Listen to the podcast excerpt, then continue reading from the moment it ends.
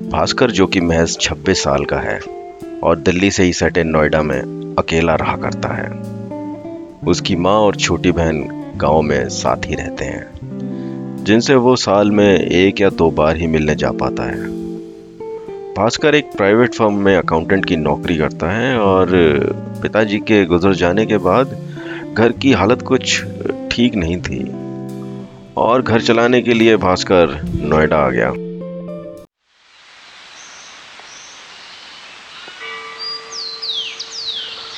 हर रोज की ही तरह भास्कर सुबह सात बजे अलार्म की आवाज़ से उठता है और अचानक क्या देखता है कि उसके घर का आईना टूट के बिखरा पड़ा है और कुछ चीज़ें भी इधर उधर बिखरी पड़ी हैं। तभी उसकी नज़र किचन में बिखरे हुए दूध पर जाती है और वो समझ जाता है कि ये काम पड़ोस की बिल्ली का ही है। हाँ दिन की शुरुआत इस तरह की हो तो बाकी का दिन कैसा ही जाएगा। यही सोचते हुए वो ऑफ़िस के लिए तैयार होने लगता है और तैयार होते होते भास्कर के जहन में माँ के डॉक्टर की वो बात याद आने लगती है कि तीन महीनों के अंदर स्टोन का ऑपरेशन जो करवाना है, जिसके लिए पचास हज़ार का बंदोबस्त करना है। भास्कर की बहन छुटकी, जिसने बारहवीं कक्षा के एग्ज़ाम दिए हैं और इंजीनियरिंग की जिद लगाए बैठी है। छुटकी को क्या पता कि उसका भाई महज अट्ठारह हज़ार रुपये ही कमाता है और जिसमें से करीब दस हज़ार तो माँ के पास गाँव भेजने पड़ते हैं और बाकी नोएडा जैसे शहर में खर्चा कैसे हो जाता है कुछ पता ही नहीं चलता। और जैसे ही भास्कर बाल संवारने के लिए आईने की तरफ़ बढ़ता है और टूटा हुआ आईना देखकर मन उदास सा हो जाता है। अब ये शीशे का खर्चा और बढ़ गया। यही बड़बड़ाते हुए वो ऑफ़िस के लिए निकल पड़ता है। भास्कर जैसे ही पास के बस स्टैंड पर पहुँचता है और क्या देखता है कि उसकी बस रफ्तार से निकली जा रही है। भास्कर उसके पीछे भागता है, मगर बस नहीं रुकती।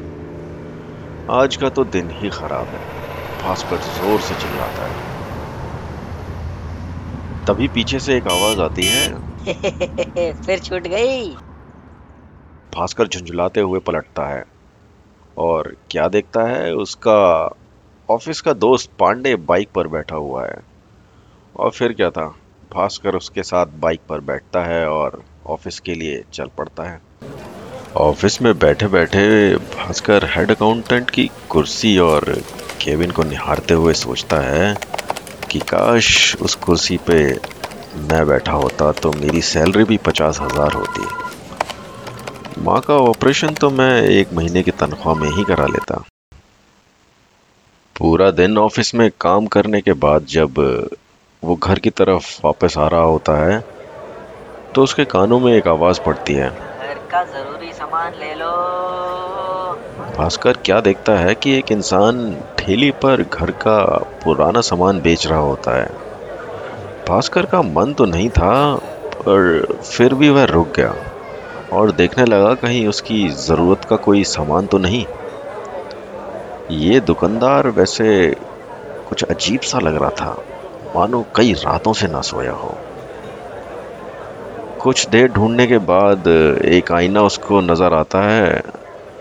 वो बेचने वाले से उसका दाम पूछता है और दुकान वाले के चेहरे के हाव भाव भी कुछ अजीब हो जाते हैं। मानो वो आईना उसने बेचने के लिए नहीं रखा। भास्कर फिर पूछता है, भैया, ये कितने का दिया? दुकानदार कुछ सोचता है और बोलता है, आप जो भी ठीक समझो। भास्कर ने कहा, कुछ तो दाम रखा ही होगा इसका। बताओ कितना देना है? ये बोलते हुए भास्कर ने अपना बटवा टटोला और क्या देखता है? उसका बटवा तो खाली है। वो दुकानदार से बोलता है, अरे लो भाई, आज पर्स भी खाली निकला। मैं ऐसा करता हूँ, कल आपसे वापसी में ले लेता हूँ। दुकानदार कुछ सोचता है और बोलता है, आप इसे ले जाओ, पैसे बाद में दे देना। भास्कर को ये कुछ थोड़ा अटपटा लगता है, पर अपनी ज़रूरत की चीज़ थी तो वो मना भी ना कर सका। और बोलता है, कल मैं पक्का इधर से निकलता हूँ, आपको पैसे पकड़ा दूँगा। ये कहकर भास्कर अपना आईना उठाता है और चल पड़ता है। अचानक से पीछे से दुकानदार की धीमी सी आवाज़ आती है। इसको ढक के रखना ये बोलता है। भास्कर पलटता है और दुकानदार से पूछता है, कुछ कहा? दुकानदार ने ऐसे रिएक्ट किया, मानो जैसे उसने कुछ कहा ही ना हो। आईना लेके वो घर आ जाता है और ठीक उसी दीवार पर लटका देता है। घर का कुछ काम निपटाकर भास्कर बिस्तर पर लेट जाता है और सोचने लगता है। सोचते सोचते कब उसको नींद आ जाती है, पता ही नहीं चलता। करीब रात के दो बजे, भास्कर के कानों में एक अजीब सी आवाज़ आती है। भास्कर उठ खड़ा होता है और खिड़की से झाँक कर बाहर देखता है। बाहर उसे कोई भी नज़र नहीं आता। भास्कर अपने बिस्तर पर वापस लेट जाता है। और जैसे ही आँख बंद करता है, वो आवाज़ फिर से आती है। इस बार भास्कर गुस्से से उठता है और मानो वो पता लगा कर ही रहेगा कि उसे कौन परेशान कर रहा है। उसने चारों तरफ़ ढूंढा, पर कुछ पता नहीं चला कि आवाज़ कहाँ से आ रही है। अचानक भास्कर के पीछे से एक आवाज़ आती है।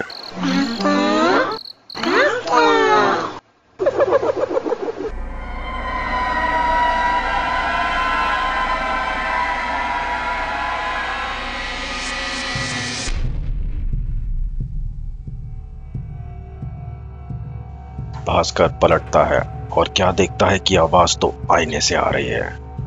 घबराती हुई आवाज़ में भास्कर पूछता है कौन है? कौन है? आईना चमकता हुआ फिर बोलता है मैं तुम्हारी परछाई। इस बार भास्कर के पसीने छूट जाते हैं।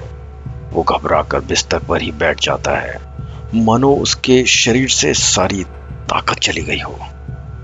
आईने से फिर आवाज़ आती है।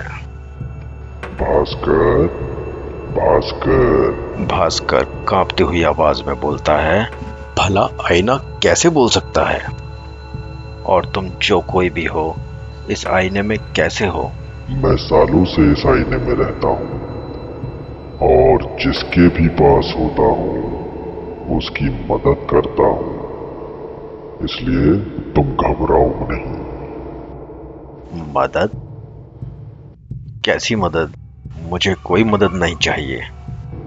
अच्छा तुम्हें अपनी माँ का ऑपरेशन भी तो करवाना है। भास्कर डरते हुए पूछता है तुम्हें ये कैसे पता चला?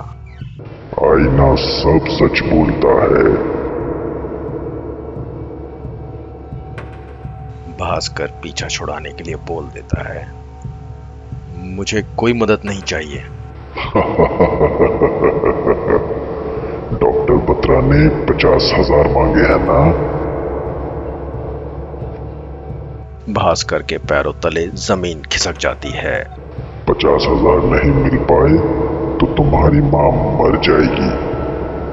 पैसे चाहिए ना।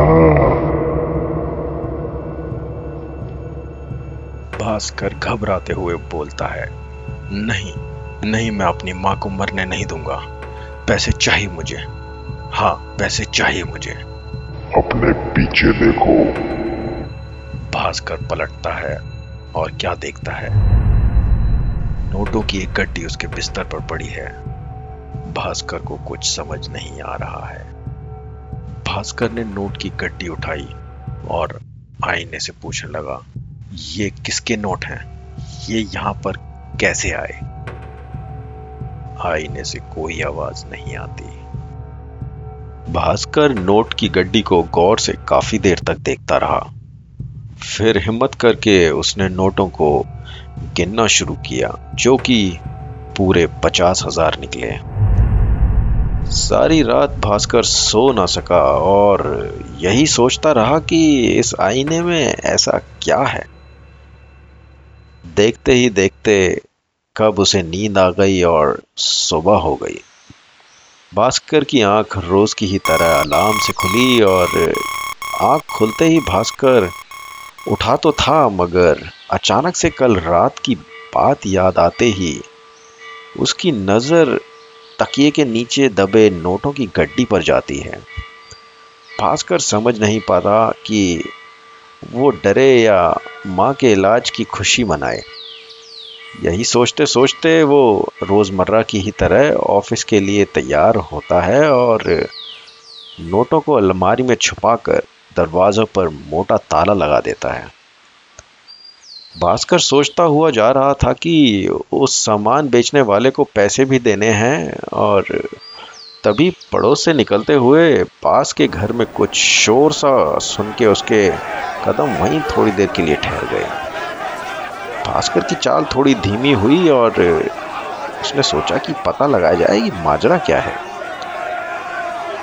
बाहर खड़े एक आदमी से उसने पूछा कि, भाई साहब, क्या हुआ? उस इंसान ने बोला कि, आज इनके घर में चोरी हो गई है। भास्कर ने धीमी आवाज़ में बोला, क्या सामान चोरी हुआ है? उस आदमी ने कहा कि, इन बेचारों के पचास हज़ार रुपए चोरी हो गए यही सुनते ही भास्कर के कदम वहीं जम जाते हैं।